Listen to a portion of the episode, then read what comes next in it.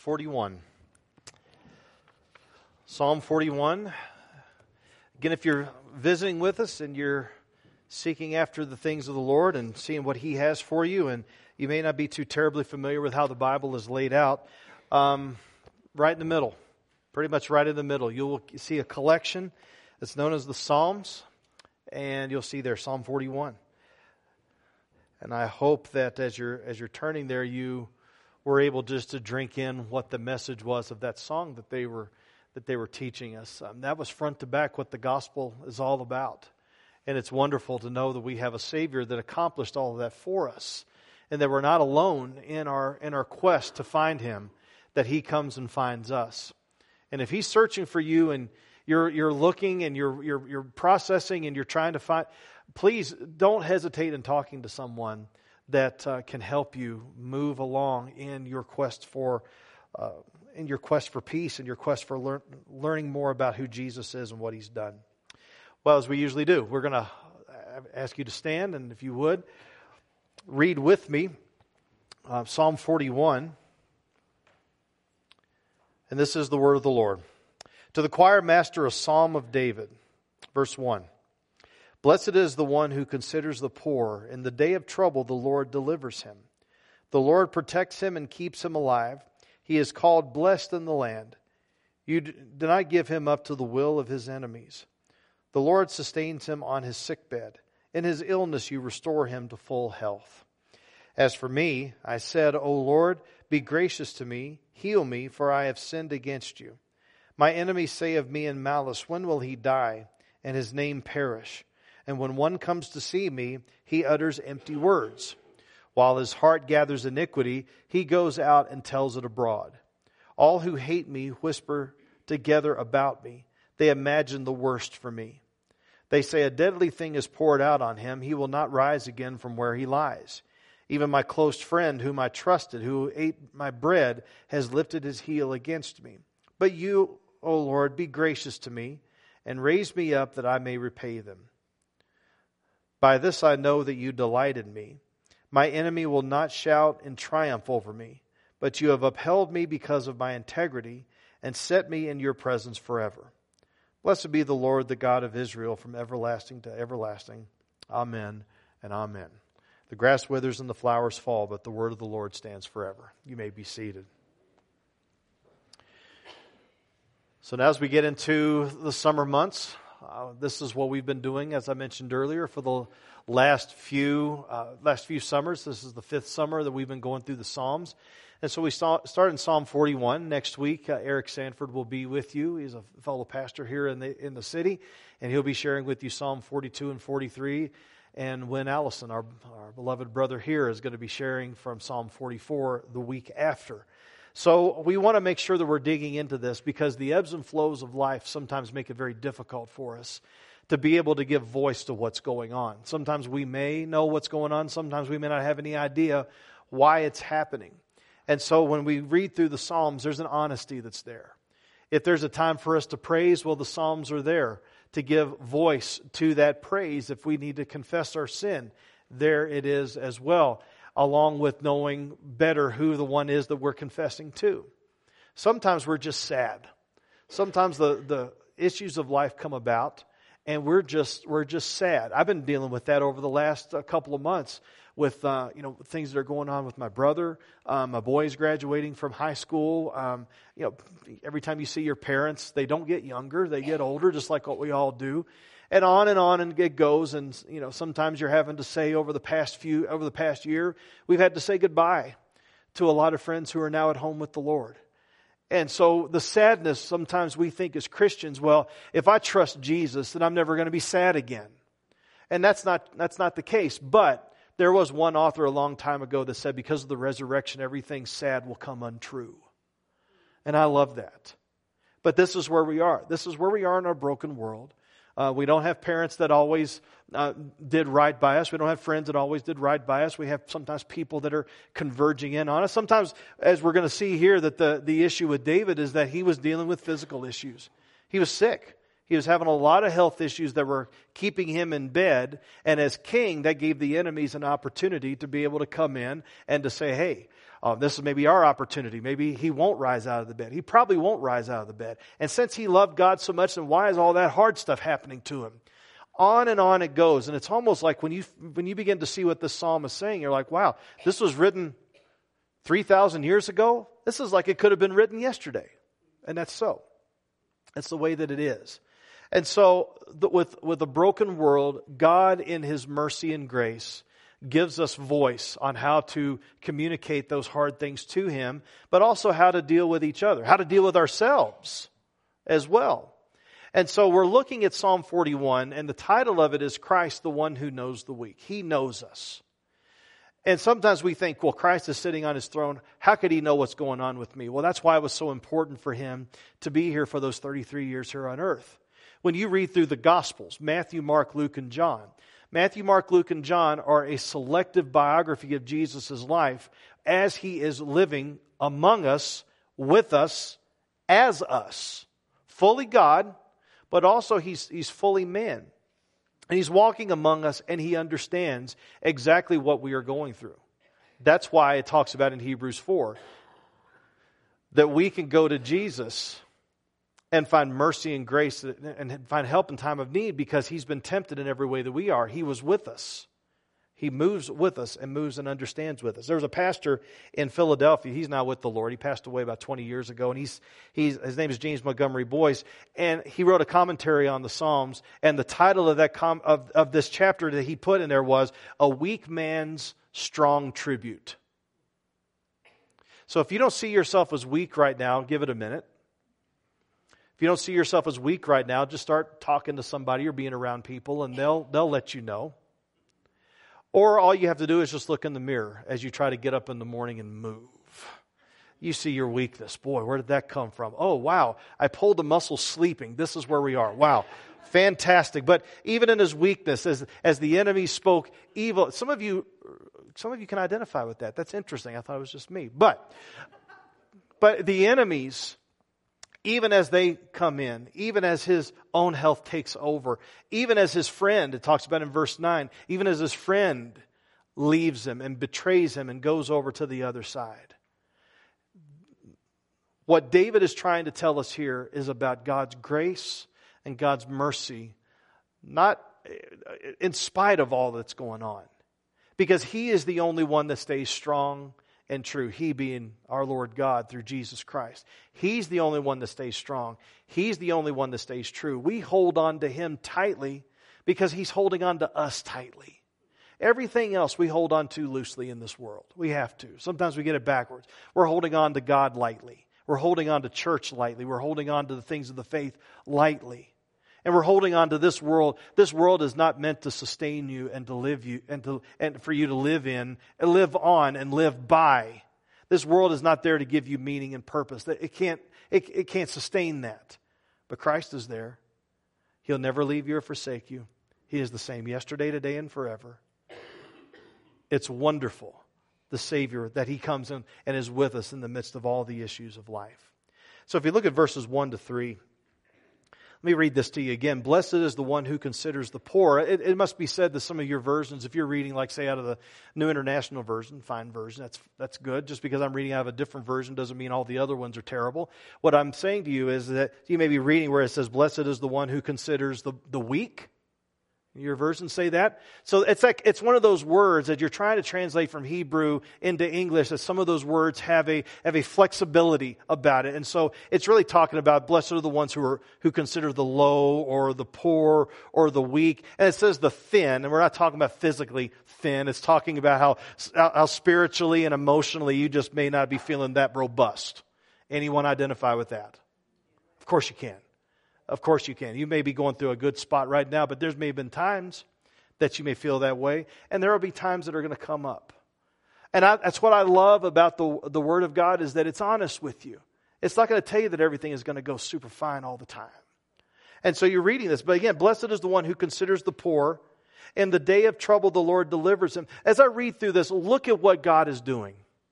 Look at how God operates. The Lord protects him and keeps him alive. He is blessed in the land. You do not give him up to the will of his enemies. The Lord sustains him on his sick bed.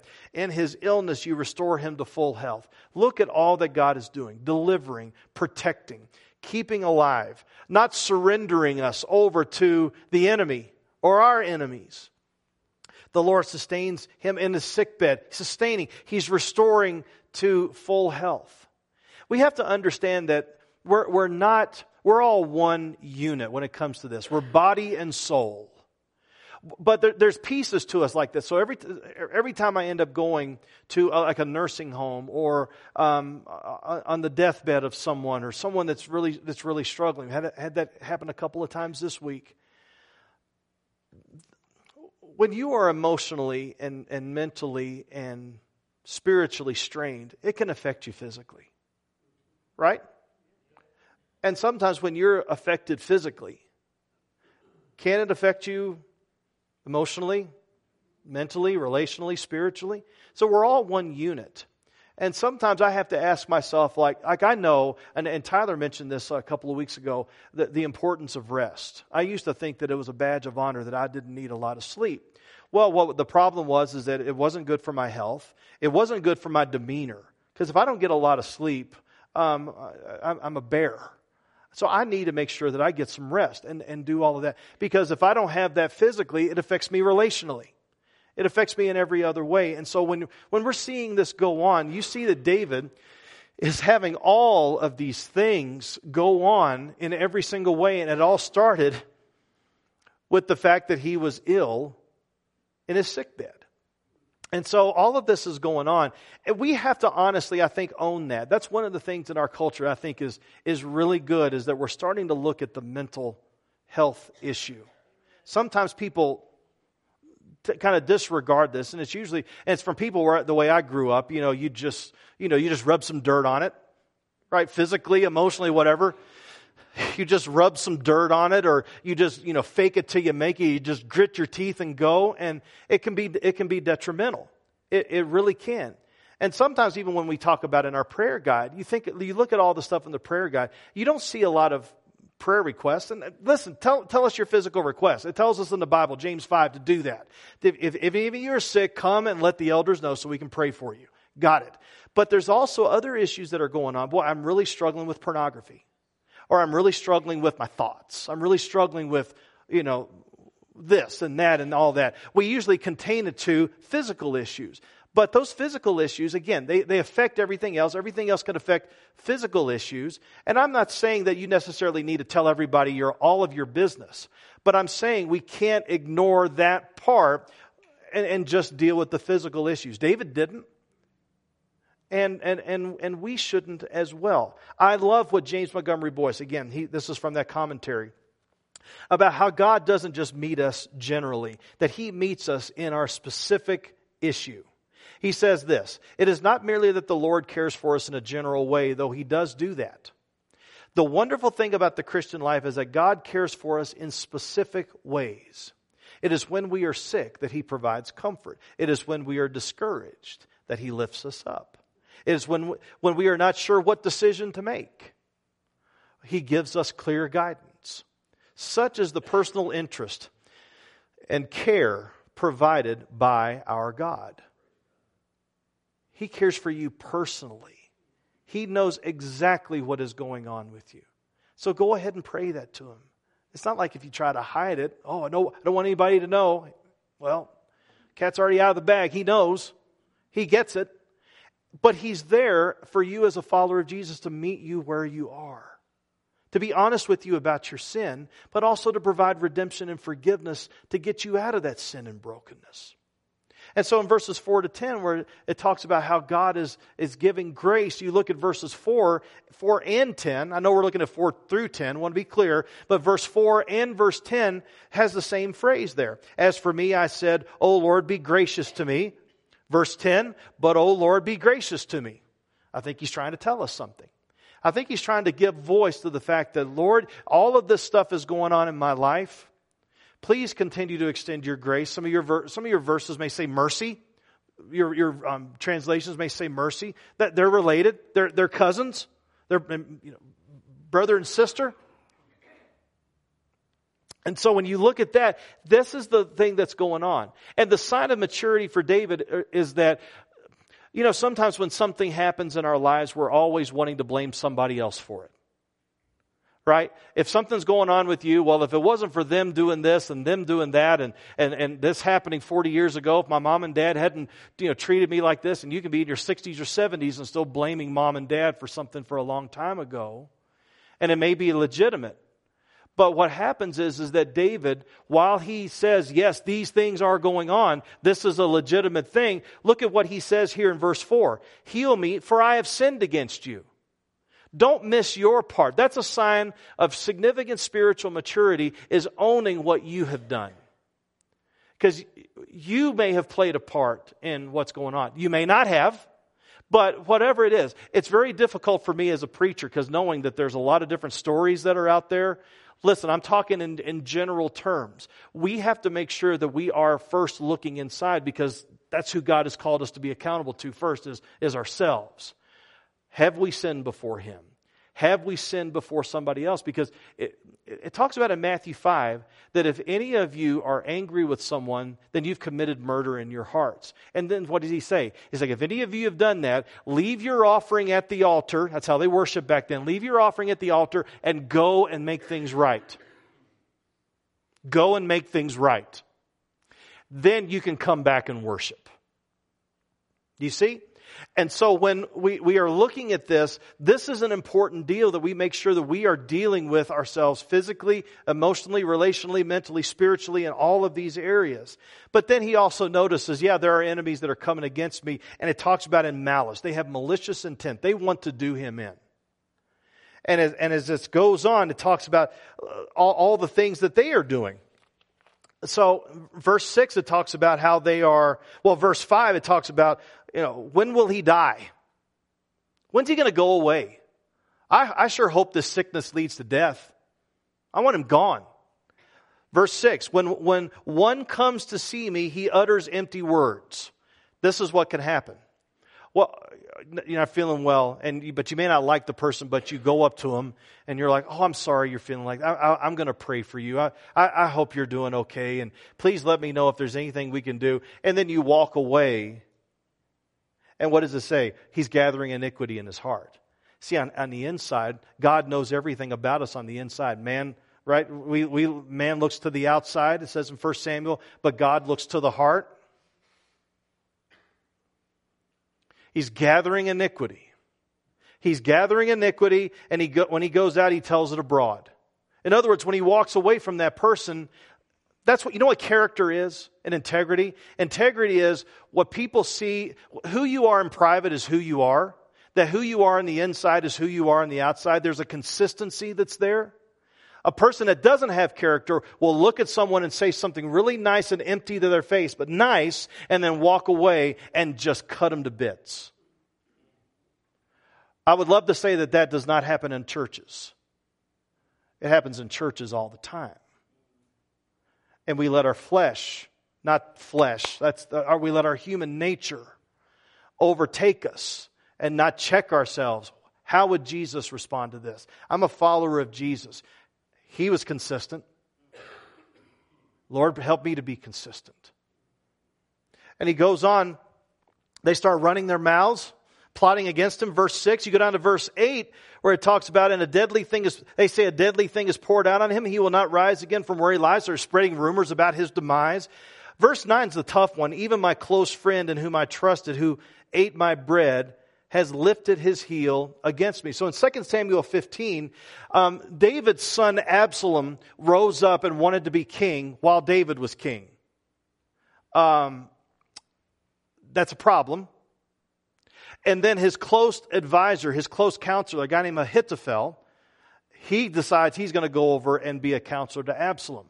This is a close friend of David who left him. But we may know that verse from a different place. In John 13, 18, Jesus cites this as a prophecy about how Judas Iscariot, the one who betrayed him over to the authorities that led to his crucifixion, how Judas Iscariot was that close friend, one of his disciples that was with him for three and a half years, saw all the miracles, heard all the teachings, saw everything that he did, and yet, because of love of money and love of the world, decided that he was going to turn him over to the authorities for 30 pieces of silver, which Zechariah tells us is the price of a slave. So, Jesus understands what, it, what it's like to have a friend leave you. We all can, can think back on those times. And I think if you can think back on those times, whether it was a parent that threw you out or a friend that, that, that, that turned away from you, I think if you were to look back over those times in your life, those are probably the most trying and the most difficult times that you experience in your life. It brings it all back. When you start thinking about it or someone else brings it up, it brings it all back. And it, it's tough. I, I need you to know that Jesus understands perfectly what you're going through.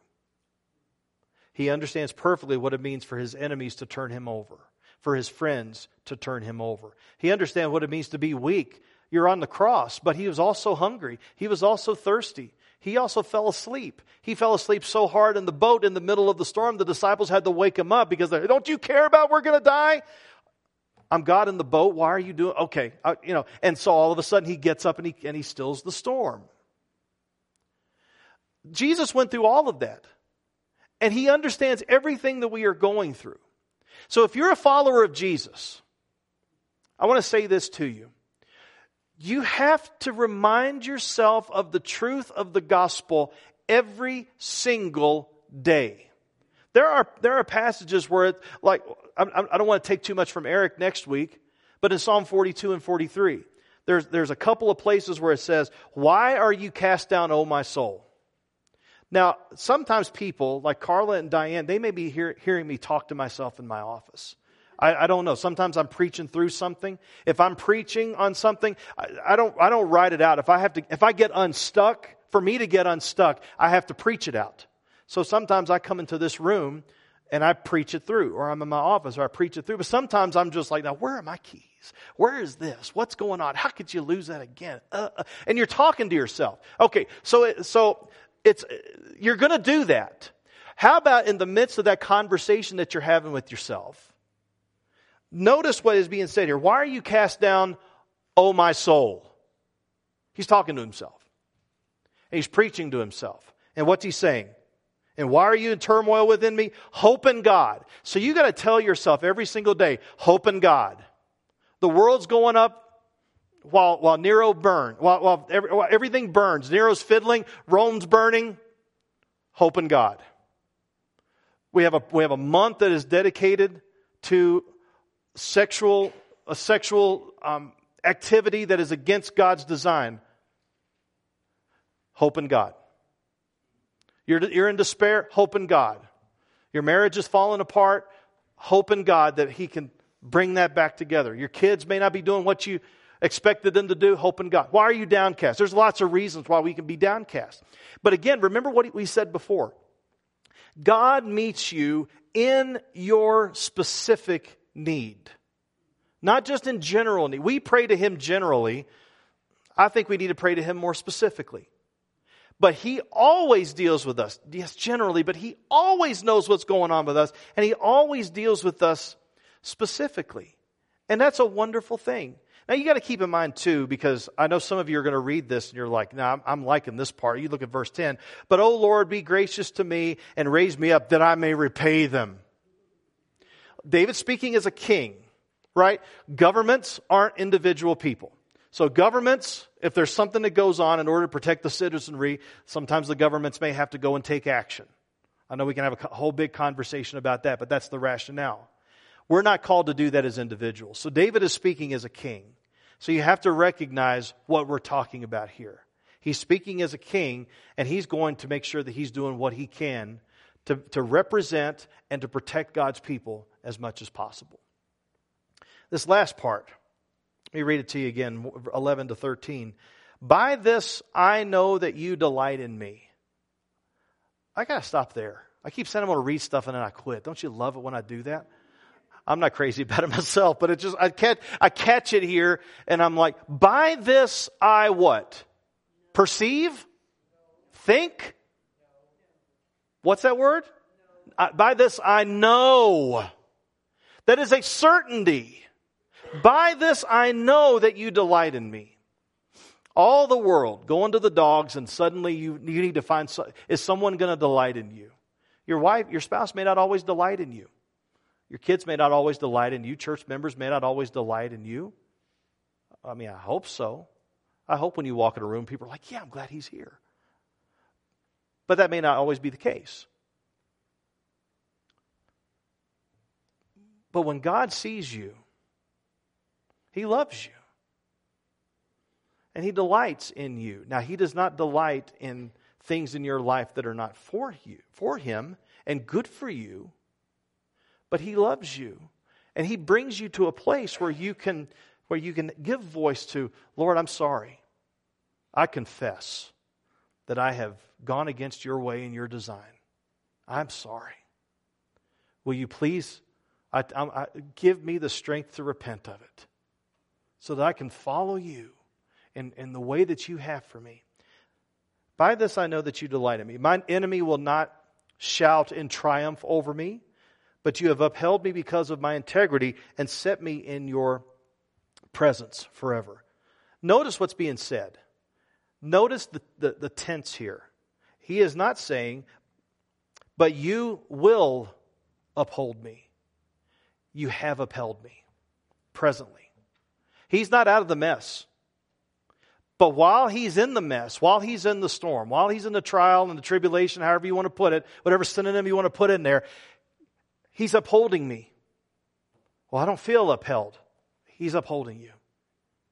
Uh, you have upheld me because of my integrity. Well, that's the integrity that God works in him. He's staying consistent. We need Christians that are consistent at home, at work, at school, at church, wherever they may be. And this is what God works in us, is that we're going to be consistent. We're going to love Jesus in our homes.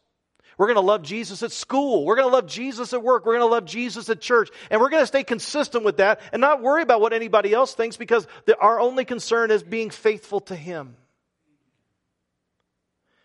You've set me in your presence forever. David's enemies, like Job's friends, thought that his illness was due to God not caring for him or loving him. But that wasn't, that wasn't, the I wasn't so. And, and David knew the truth. So this is why it's so important. So, so some of you right now are going through kind of a, a, pretty nice time, pretty sweet time. God's blessing you. He's blessing you monetarily. He's blessing you in your family. He's blessing you. You're, you're feeling good about stuff. And you maybe think, well, it's always going to be like this. Right? Sometimes we think about that as an economy, right? That people in the depression, they may not have thought they were ever going to get out of it. And those that ended up having where it was really, you know, economically flourishing, they thought it would, it would just continue to go up, up, up, up, up until 1987, until 2008. And then all of a sudden the rug's pulled out from underneath. Or you may get involved with people that are not all that uh, robust and all that character filled financially. And you may have gotten taken to the cleaners. We always think that when, we're in, when things are good, that it's always going to go this way, this way, this way. And when things are bad, it's going to go this way, this way, this way, this way. And that's not always the case. What I'm saying to you is while things are steady for you, bury yourself in the Bible. Get on your knees and store up. Squirrels got it. They store up for winter. We need to be storing up for the trials and the hard times that come. Because when they do come, you're going to be, you're going to have a bat in the beehive in your head and suddenly you're going to be like, well, I wonder what the Bible has to say about this. And you're going to be going at it like this. Come on, give me something, God. I got to get out of this quick because I don't want this anymore. Well, while you're in the middle of the peace, that's where, while you're in harbor, you store up what you need so that when the hard times do come and this is what this is what was happening with David. I know. Well, how did he know? Because he was storing up the word. Now he blew it with Bathsheba. He blew it and ever since he made that, had that sin with Bathsheba, look it up. Ever since he never had one day's peace after that. But he still, while things were going smoothly, he was storing up his word. God called him a man after his own heart. And so he stored that up to when these things were going on, he could recall the promises. He could recall the good things that God has done. He could recall what happened with Moses and, and Abraham and Noah. And he could recall all of the good things. And he would be like, okay, that's, that's the same God now, going through a struggle here, same God now, and this is how he's operated here. I know this is how he is and who he is. I'm going to keep moving, even in the midst of that hard time. In John 14, 6 to 10, it says, Jesus said to him, I am the way, the truth, and the life. No one comes to the Father except through me. If you had known me, you would have known my Father also, for now you do know him and have seen him. And Philip said, Lord, show us the Father. It is enough for us. And Jesus said to him, Have I been with you so long, and you still do not know me, Philip? Whoever has seen me has seen the Father you can say, Show us the Father. Do you not believe that I am in the Father and the Father is in me? The words that I say to you, I do not speak of my own authority, but the Father who dwells in me does his works. Now, why did I read that here quickly? If you want to get to know God, then you've got to get to know his Son. Well, uh, just, just show me you know, I know Jesus. Show me. No, if you've seen the Son, you've seen the Father. If you've seen the Father, you've seen the Father through the Son. The Holy Spirit changes our hearts to help us know Him and show Him and grow in Him. And we've got to make sure that we are moving forward well in what God has called for us. Christ understands everything that you are going through. But this morning, you may be having, a, having some issues but you, you, might be here and you're like, well, I know a lot about him. I, I know all the things about him. I've read a lot of Bible and I've been in a lot of church and I know a lot about him and I'm just going to draw from that. It's kind of like what you were saying, right, preacher? I'm going to draw from that. No, no. What Jesus is saying is if you know Jesus, then you will know the Godhead. You'll, you'll, know, you'll know the Father and the Son and the Holy Spirit. You will know him and he will show you how you can be rescued not from the enemies without. They're, they're going to be they're going to be there. One day we'll be in heaven and we'll be rescued from that. But we're here right now. But we're our own worst enemy. We're the ones that listen to the enemies. We're the ones that our feet go where they're not supposed to go. Our minds go where they're not supposed to. Our eyes watch what they're not supposed to. Our mouths say what they're not supposed to. I mean, we're our own worst enemy. And the devil knows that if he can get us away from the things of God, then there, he doesn't have to work very hard. The hard part of his is that he wants to get you as Christians, I'm going to talk to Christians, away from the beauty of the gospel and relying on Christ and everything. For those of you who are not followers of Jesus, I just want to say the devil has you right where he wants you. And that's not good. When Jesus died on the cross, he had you in mind.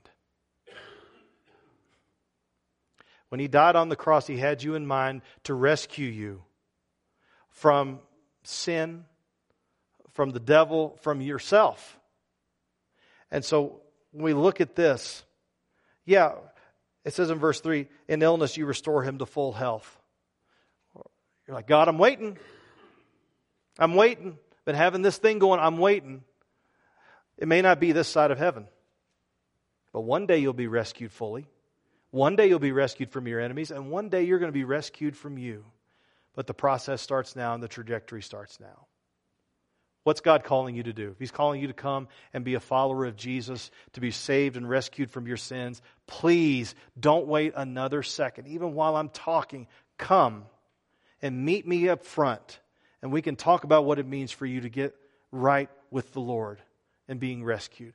Those of you who are followers of Jesus, I'm happy to pray with you as well if there's a struggle that you have.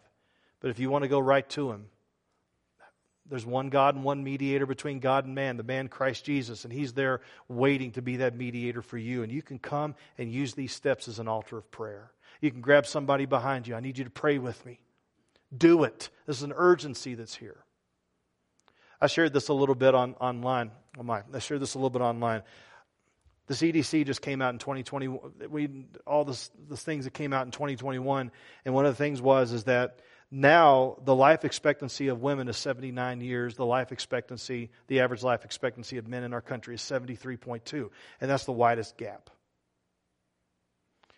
But you know what isn't a change?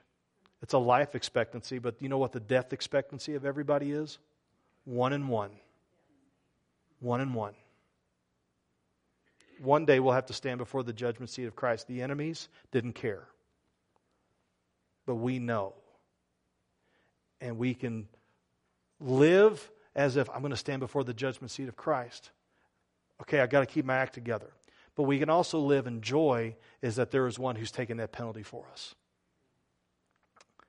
Come to Christ. Don't miss out. Father, thank you for all that all that you've done. Use us, Father, for your glory and for the good of those that are around us. And I pray, Father, that as we look at your word, you meet us right where we are. And maybe where we are is in need of you, in need of your Son, in need of the cross, in need of the empty tomb, in need of rescue. Doesn't mean our lives are going to go smoothly, but it means that we'll never go through it by ourselves. Thank you, Lord, for the rescue. Thank you, Lord, for keeping giving us a, a godly, holy perspective about when our en- enemies may say something about our faith, when our friends may turn from us because of our faith, when we may question you on why you're allowing us to be ill or even just to suffer the effects of age. And we find ourselves in that valley, discouraged. I pray, Father, that you would help us to realize all that you are and that you have promised to be gracious to us. And you are. And you will deliver us. You will strengthen us. You will keep us in your presence. And you will hold us all the day long, all the year long, all eternity long. But it's when we come and trust and surrender our all to you, Jesus. May this be the morning. May this be the morning that we surrender our all. If anyone needs to trust in Christ this morning, I pray, Father, that you would bring them so that we could talk, even whether it's during the closing part of the service or even after. Help us, Lord, to make sure that we don't leave here or take another step without you. We pray this in Jesus' name. Amen. It's another wonderful hymn that we are getting ready to sing as we